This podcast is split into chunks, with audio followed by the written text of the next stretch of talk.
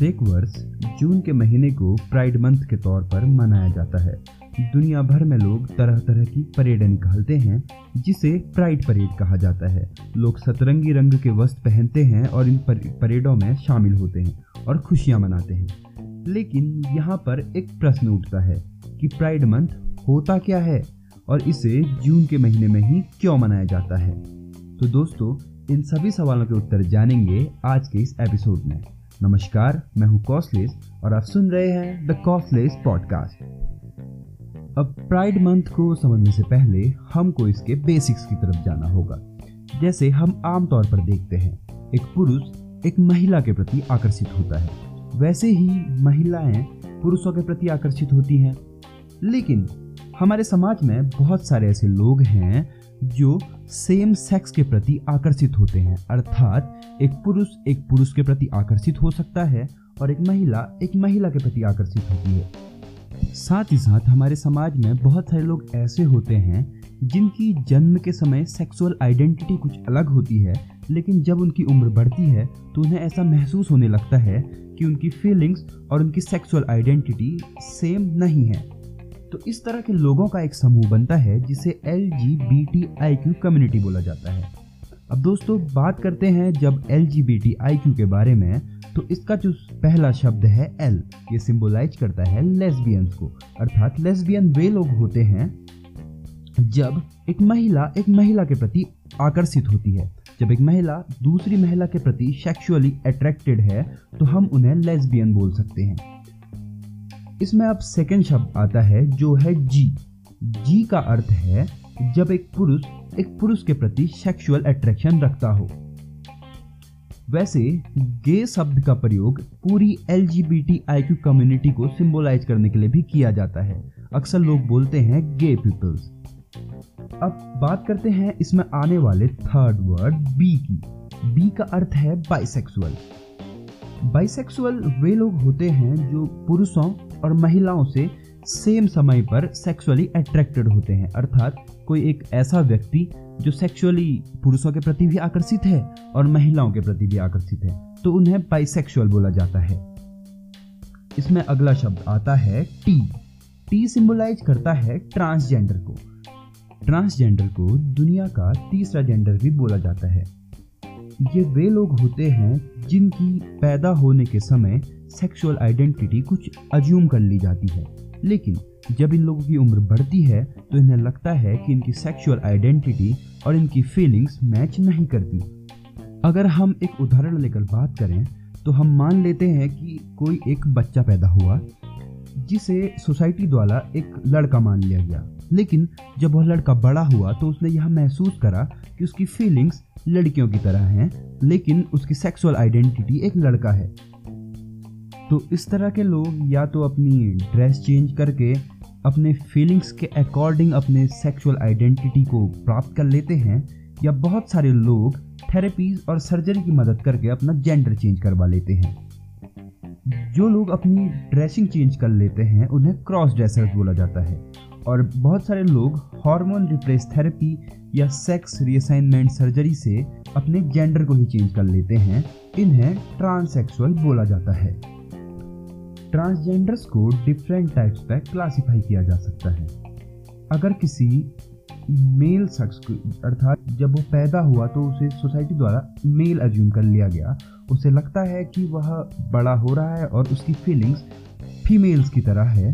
तो यदि वह मेल के प्रति अट्रैक्ट होगा तो उसे हेट्रोसेक्सुअल ट्रांस बोला जाएगा। और यदि वह फीमेल के प्रति अट्रैक्ट होगा तो उसे लेस्बियन ट्रांस बोला जाएगा। और अगर वह सेम टाइम मेल और फीमेल दोनों सेक्स के प्रति अट्रैक्ट होगा तो उसे बाइसेक्सुअल ट्रांस बोला जाएगा। यही नियम आप ऐसे लोगों पर भी अप्लाई कर सकते हैं, जिनको पैदा होने के समय तो फीमेल आइडेंटिफाई कर दिया गया, लेकिन जब वो ग्रो करे तो उन्हें पता चला कि उनकी फीलिंग्स मेल्स की तरह हैं। अब दोस्तों, इसमें नेक्स्ट वर्ड आता है वह है आई। आई का अर्थ होता है इंटरसेक्स अर्थात वे लोग जिनके सेक्स ऑर्गन से या जेनिटल से हम डिफाइन नहीं कर सकते कि ये मेल हैं या फीमेल हैं तो उन्हें बोला जाएगा इंटरसेक्स अब इसमें लास्ट वर्ड है क्यू क्यू का अर्थ होता है क्यूर क्यूर वे लोग होते हैं जिन्हें नहीं पता होता कि उनकी सेक्सुअल आइडेंटिटी क्या है। अर्थात वो मेल भी हो सकते हैं, वो फीमेल्स भी हो सकते हैं और ट्रांसजेंडर भी हो सकते हैं। लेकिन उनको इसके बारे में पूरी जानकारी नहीं होती कि उनकी सेक्सुअल आइडेंटिटी क्या है तो ऐसे लोगों को क्यूर बोला जाता है। तो दोस्तों, ये था L G B T I Q community का पूरा तिया पाँचा। अब हम आगे बढ़ते हैं और जानते हैं कि प्रतिवर्ष जून के महीने में ही प्राइड मंथ क्यों मनाया जाता है। इस बात को जानने के लिए हमें इतिहास के पन्नों को पलटना होगा। तो बात है सन उन्नीस की और शहर है न्यूयॉर्क सिटी। तो न्यूयॉर्क सिटी पर एक पब हुआ करता था जिसका नाम था स्टोन वॉल बार। वहाँ पे एल कम्युनिटी के लोग अक्सर पार्टीज़ किया करते थे। लेकिन उस समय L G B T I Q community पर पुलिस का शोषण एक आम बात थी। अगर कोई व्यक्ति अपने आईडी में उल्लेखित सेक्स के अनुरूप कपड़े पहने हुए नहीं नज़र आता था तो पुलिस वाले उसे प्रताड़ित करते थे। लेकिन 28 जून उन्नीस सौ उनहत्तर को जब न्यूयॉर्क सिटी के स्टोन वॉल बार पर पुलिस ने छापा मारा और वहाँ पे उपस्थित एलजीबीटीआईक्यू कम्युनिटी के लोगों से उनकी आईडी दिखाने को बोला तो लोगों ने इस बात का विरोध करा। और उसके बाद दो दिन तक प्रोटेस्ट चलाए गए पुलिस वालों की इस बर्बरता के खिलाफ। लोगों ने सतरंगी रंग के वस्त्र पहनकर प्रदर्शन करा, जिस कारण जून का महीना और यह तारीख प्रसिद्ध हो गई एलजीबीटीआईक्यू समुदाय के लोगों के लिए एक संघर्ष के तौर पर, अपनी लड़ाई की शुरुआत के तौर पर उन्होंने इस महीने को माना। इसीलिए प्राइड मंथ जून में ही मनाया जाता है। अगर भारत के संदर्भ में बात करी जाए तो भारत में भी एल जी समुदाय के साथ कुछ अच्छा व्यवहार नहीं किया गया। 1870 में ब्रिटिशर्स ने सेम सेक्स को बैन कर दिया। लेकिन उसके बाद 2001 से शुरुआत हुई एल समुदाय के लोगों के अधिकारों के संघर्ष की।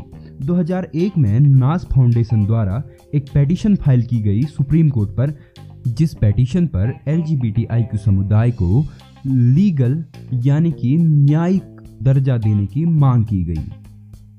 और उसके बाद 2018 में सुप्रीम कोर्ट का फैसला आया और सुप्रीम कोर्ट ने एल के समुदाय को क्रिमिनल ऑफेंस अर्थात अपराध की श्रेणी से बाहर कर दिया।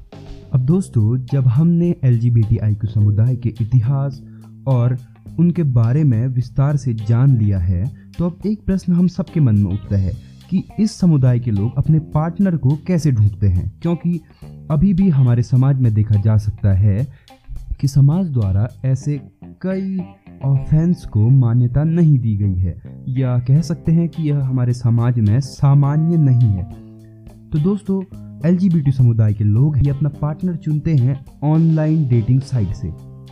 अगर इसके इतिहास के बारे में बात की जाए तो इसका इतिहास शुरू होता है 1990 से। जब मुंबई से एक बॉम्बे दोस्त नाम की पत्रिका प्रकाशित होती थी, उसमें एक रिज़र्व कॉलम होता था, जिस पर एल समुदाय का कोई सदस्य अपनी चॉइस लिख सकता था कि उसे किस तरह के पार्टनर की ज़रूरत है। और यदि उसकी ज़रूरतें पूरी करने वाला कोई पार्टनर उसे पढ़ लेता तो वह उसे पत्र लिखता था। इसके बाद हमारा याहू मैसेंजर ऐप आता है। याहू मैसेंजर ऐप आने के बाद एलजीबीटीआई के समुदाय के लोग इस मैसेंजर ऐप के ज़रिए अपने पार्टनर को ढूंढते थे और उनसे बात करते थे। लेकिन उन्नीस पे टेक्नोलॉजी ने एल जी समुदाय के लोगों का भी जीवन बदल दिया। उन्नीस सौ छियानबे में आई प्लानट रोमियो ऐप जिसकी मदद से एल जी समुदाय के लोग अपने पार्टनर को चुन सकते थे।